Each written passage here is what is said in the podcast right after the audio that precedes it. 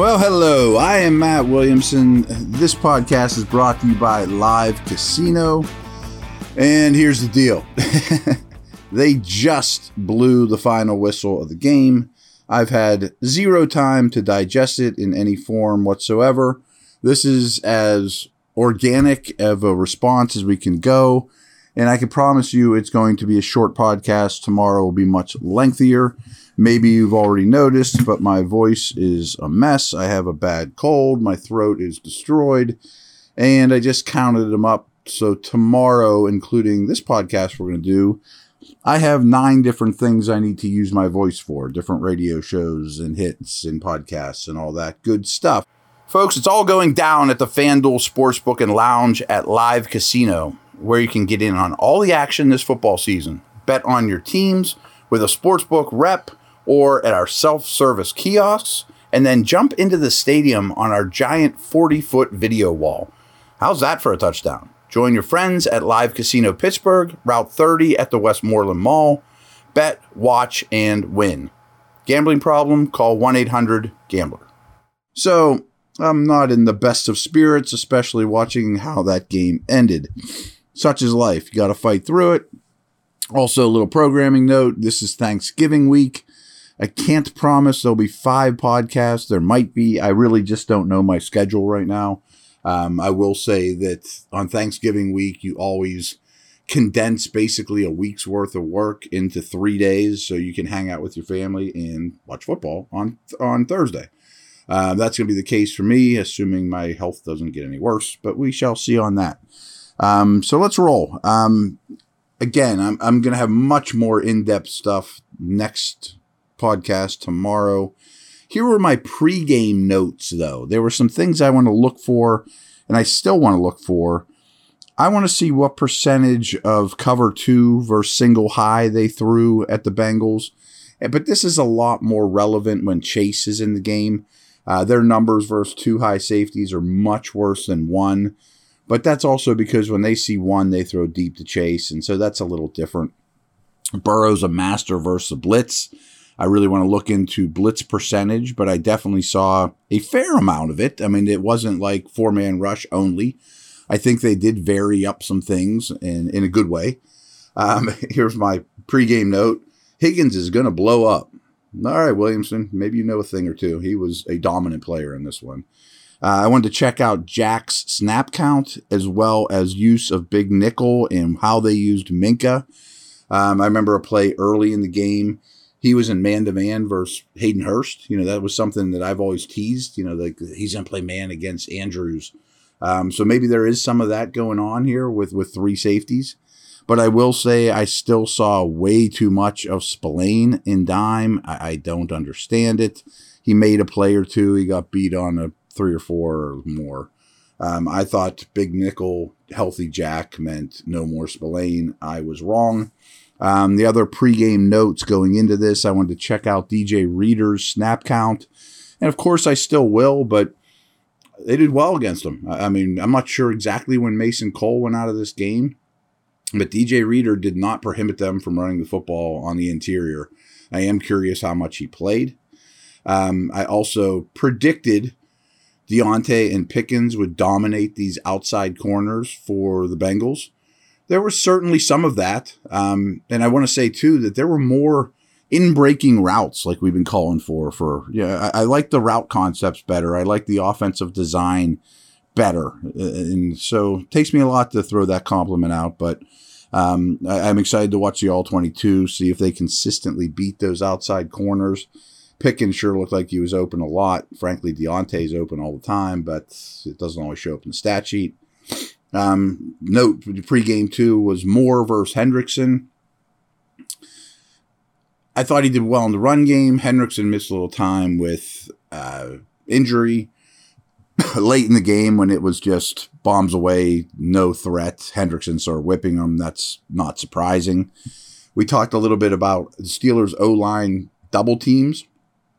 Uh, it does look like that's getting better. Uh, they quoted it a lot this past week that they were much better with their timing, when to stay on double teams, talking about the run game, when to move to the second level. I would say there was more progress with that. That's promising. You know, I mean, and my my another note here, voluminous running. Are they going to keep running with great volume? Question mark. I think close enough, considering the second half game script wasn't exactly wonderful. Um, Pickett pocket presence was the other question. I'm going to say a lot about Pickett, mostly negative, but his pocket presence was much better in this game than last game. Last game I thought was a disaster. Uh, all the dropping of the eyes and uncalm helmet, much better today. Staying within the pocket, running plays as they're as they're written up, um, and then red zone. I guess was better. I mean, it was also red zone slash explosives. We're starting to see progress there for sure. So. Um, that's something to talk about. I mean, again, this was not all negative. There were some negatives. The second half was bad, but that brings me to what we do here to usually start these shows. Um, a couple little notes I just wrote down before we get to the halftime stats. Najee looks like last year's Najee to me. Now that doesn't mean he's Barry Sanders or a Hall of Famer, but he's much better football player than he was to start the year. And I think the bye did him well. I think there was some injury stuff there. Um, I had some very early positives about Pickett, particularly his pocket presence, and I really, really liked that he was attacking one-on-one matchups. When he got one-on-one with Muth, or excuse me, even a back, or certainly the two wide receivers, he was attacking one-on-ones. That's what you want to see. So at the half, this was a good game. You know, I mean, Steelers took a lead into the half. They already had 20 points, that magical 20 point barrier. Wow, they already have 20 points in a half, let alone a game. Holy smokes. Is this like a normal NFL offense? But at the half, Pickett was 14 of 19 for 141, a touchdown, no interceptions. I also want to throw out that Kenny protected the football well. There weren't a lot of near interceptions. He wasn't loose with the ball. We've seen the opposite of that many times. At this point, too, Burrow wasn't much different than than Pickett. I mean, he was also at 14 completions, one more attempt, but for 194 yards instead of 141. Two touchdowns, one interception, though. Um, time of possession was pretty equal at the half 1546 for Cincinnati, 1440 for the Steelers. Najee, as I mentioned, was looking good. Warren was out of the game. I'm curious how much time he's going to miss. About 11 first half carries for 54 yards. Now you're talking. You know, three for 15 in the, as a pass catcher. Fine. Where on the flip side, Mixon, he was healthy at this point, was nine or seven for 20. Three catches for 42, though. I mean, he was a, a force in the in the passing game, as was his buddy Perine, who we'll get to. Um, but Steelers had 71 rushing yards. Bengals only had 28 at the half. 5.1 yards per rush versus 3.1 yards per rush. I'll take it. But Higgins, as mentioned, six for 84 in the first half and was uncoverable and made me think the Steelers' first round pick might need to be a corner. Um, big time receivers, top 20 receivers, give this team a lot of problems. Uh, Pickens, speaking of potential number ones, he was three for 50 and a touchdown. No sacks by either team in the first half. Uh, yards per play, Cincinnati was all the way at 7 7, but the Steelers were at 6 4. I mean, if you told me the Steelers could put a half together of averaging 6.4 yards per play, okay, wow. I mean, that's progress anyway. you cut it. A whole half of football of averaging 6.4 yards per play. There were also nine total penalties for 74 yards in the first half. Um, second half is much different. Uh, we're going to take a quick break. Again, this is not going to be a super long podcast. I'm pretty beat up. And uh, we'll wrap this thing up on the back half here.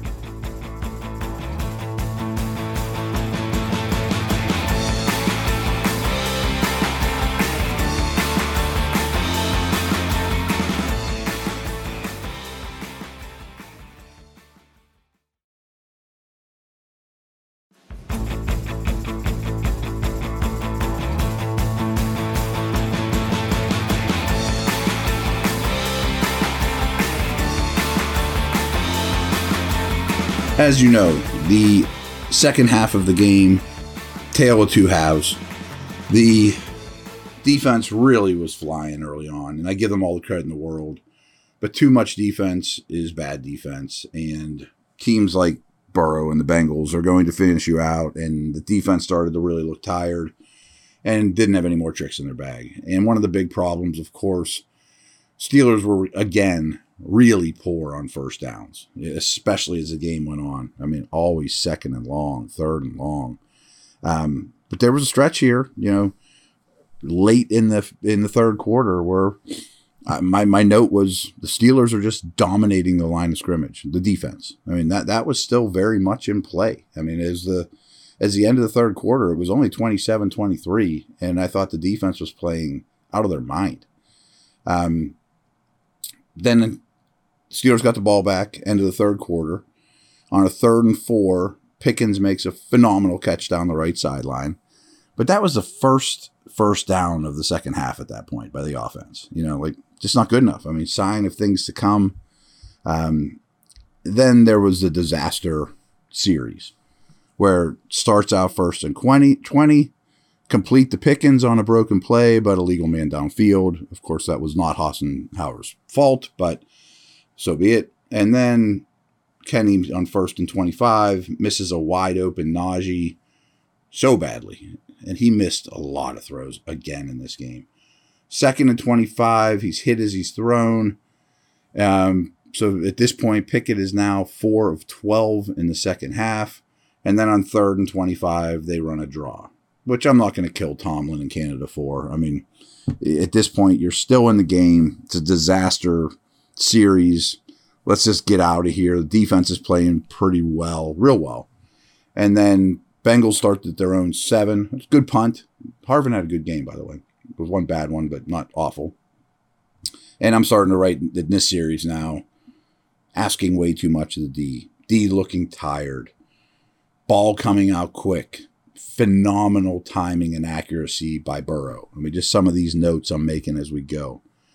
And the game basically gets, you know, at, at this point, Perine scores his third touchdown. Jack slips on the bad turf, which was a bit of an issue in this game but I don't know that he made the play anyway.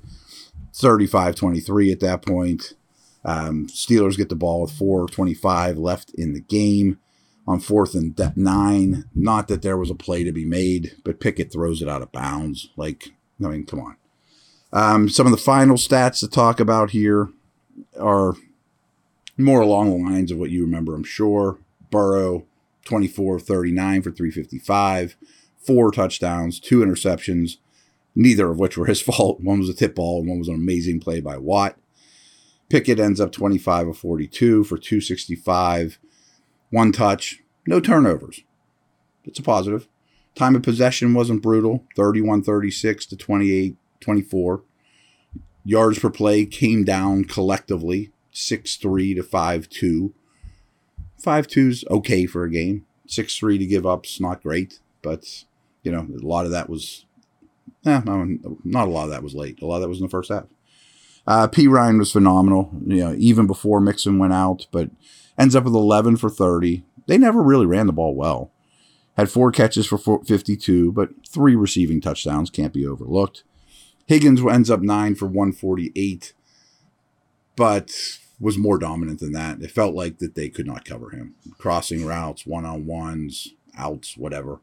Um, there was some garbage time here, but Freiermuth ends up with eight for 79. He kind of does that every week, folks, no matter the circumstances. Muth is a great player in the making. Um, Pickens, an up and down performance, but mostly up. Finishes four for 83 in a touchdown. Drops a long touchdown at the end of the game. They wouldn't have won if he caught it, but it was a play to be made. It was one of Pickett's, if not Pickett's, best throw of the game. Very late in the game, just goes right through his hands. Najee again, certainly a, a, promising situation here. 20 carries for 90 yards. That's the kind of stat line you want from him. Two touchdowns, great. Four catches for 26. I, I have a lot more confidence in him than I did a month ago. Penalties were a problem. Um, there were 14 total penalties, eight by the Steelers, six by Cincinnati, but the Steelers ones hurt them much more. I mean, there were 70 yards of penalties and 44 for Cincinnati. And this this team, this offense, this quarterback just isn't good enough or mature enough to overcome any of those things. You know, I mentioned the drive, it just kept going backwards. Uh, the Steelers did end up plus two in turnover differential, or I believe this game would have been noticeably uglier. Um, but the Steelers also missed a fourth down try, so that's something of importance. Um, game balls to me, Burrow, Higgins, Perine. I mean, Burrow and Higgins were the best players on the field. But I'm sure when we do players with stock up and stock down, there'll be a lot of Steeler defensive front players in that mix. Um, maybe some of the O linemen as well. Certainly Harris. Um, so we'll see on that. Um, I guess that's about it. Uh, field position started out as a massive problem as it was from like the first half of the season. And I'm sure feel like since he dominated the field position game, starting field position, but they had some backed up in their own end as well. Um, again, it wasn't all bad with Pickett, um, improved pocket presence, but he's still very concerning because he's never going to be a high end thrower, talent, physical force of nature. He has to be a perfect timing, rhythm, accuracy guy, pocket presence, finer points. But he has some improv skills. I'm not saying he's a robot. But a game like this makes you just think, you know, big picture. And I'm not saying it's time to go draft CJ Stroud or whatever, but it also wouldn't shock me. And I'm not saying this is the case or this is written in stone, but he might be a backup. You know, he might, that might be his trajectory. We'll see. Um, again, it wasn't all bad from him, but he leaves a lot of throws on the field in this game, way too many. And again, when you look at the opponent and you think, boy, is he so far from being Burrow. I mean, so far from being Burrow, who's a special player, but he's also not a 10 year veteran either. And I understand Pickett's only played a handful of games, so it's way too early to even make that comparison. I hesitate to even bring it up but that's who you're competing against. I mean, you're competing against Burrow, who, if you guys don't already, you Steeler fans, I'm sure will hate him for the next decade because he's phenomenal. Lamar and Watson. I mean, that's the division. And he's light years behind all three of them, let alone Herbert, Allen, Mahomes, maybe a guy like Lawrence becomes a star in the next 365 days. Like competing in this conference with a quarterback that might turn out okay, or really maybe he will turn things around. It just is going to be tough. you know, I mean, this today was a a very strong reminder of that. Burrow was a, a, thousand times better than Pickett. He doesn't miss throws. You know, he's in total control. He elevates those around him. And of course, if Pickett could ever get to that level, which I'm not saying is impossible, you'd be really, really in good shape. But boy, he's a real long way away. And they could use another playmaker or two around him. And that stuff's coming. You know, again, a, a, a top corner was really enticing.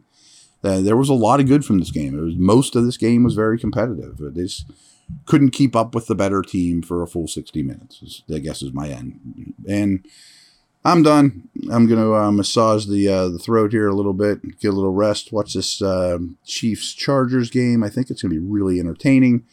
I like predicting these things because I can have nowhere to go but down, and you're going to listen to this after the game.